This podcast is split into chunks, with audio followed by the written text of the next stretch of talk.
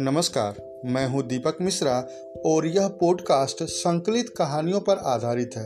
यहां आपको शिक्षाप्रद, धार्मिक, नैतिक व प्रेरक कहानियां नियमित रूप से सुनने को मिलेंगी।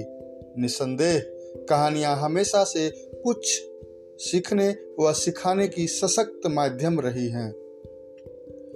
बड़ी बात यह कि कहानियां हमें कुछ बताने के क्रम में मनोरंजन भी करती हैं। आप मेरे पॉडकास्ट में ऐसे ही मनोरंजक कहानियां पाएंगे।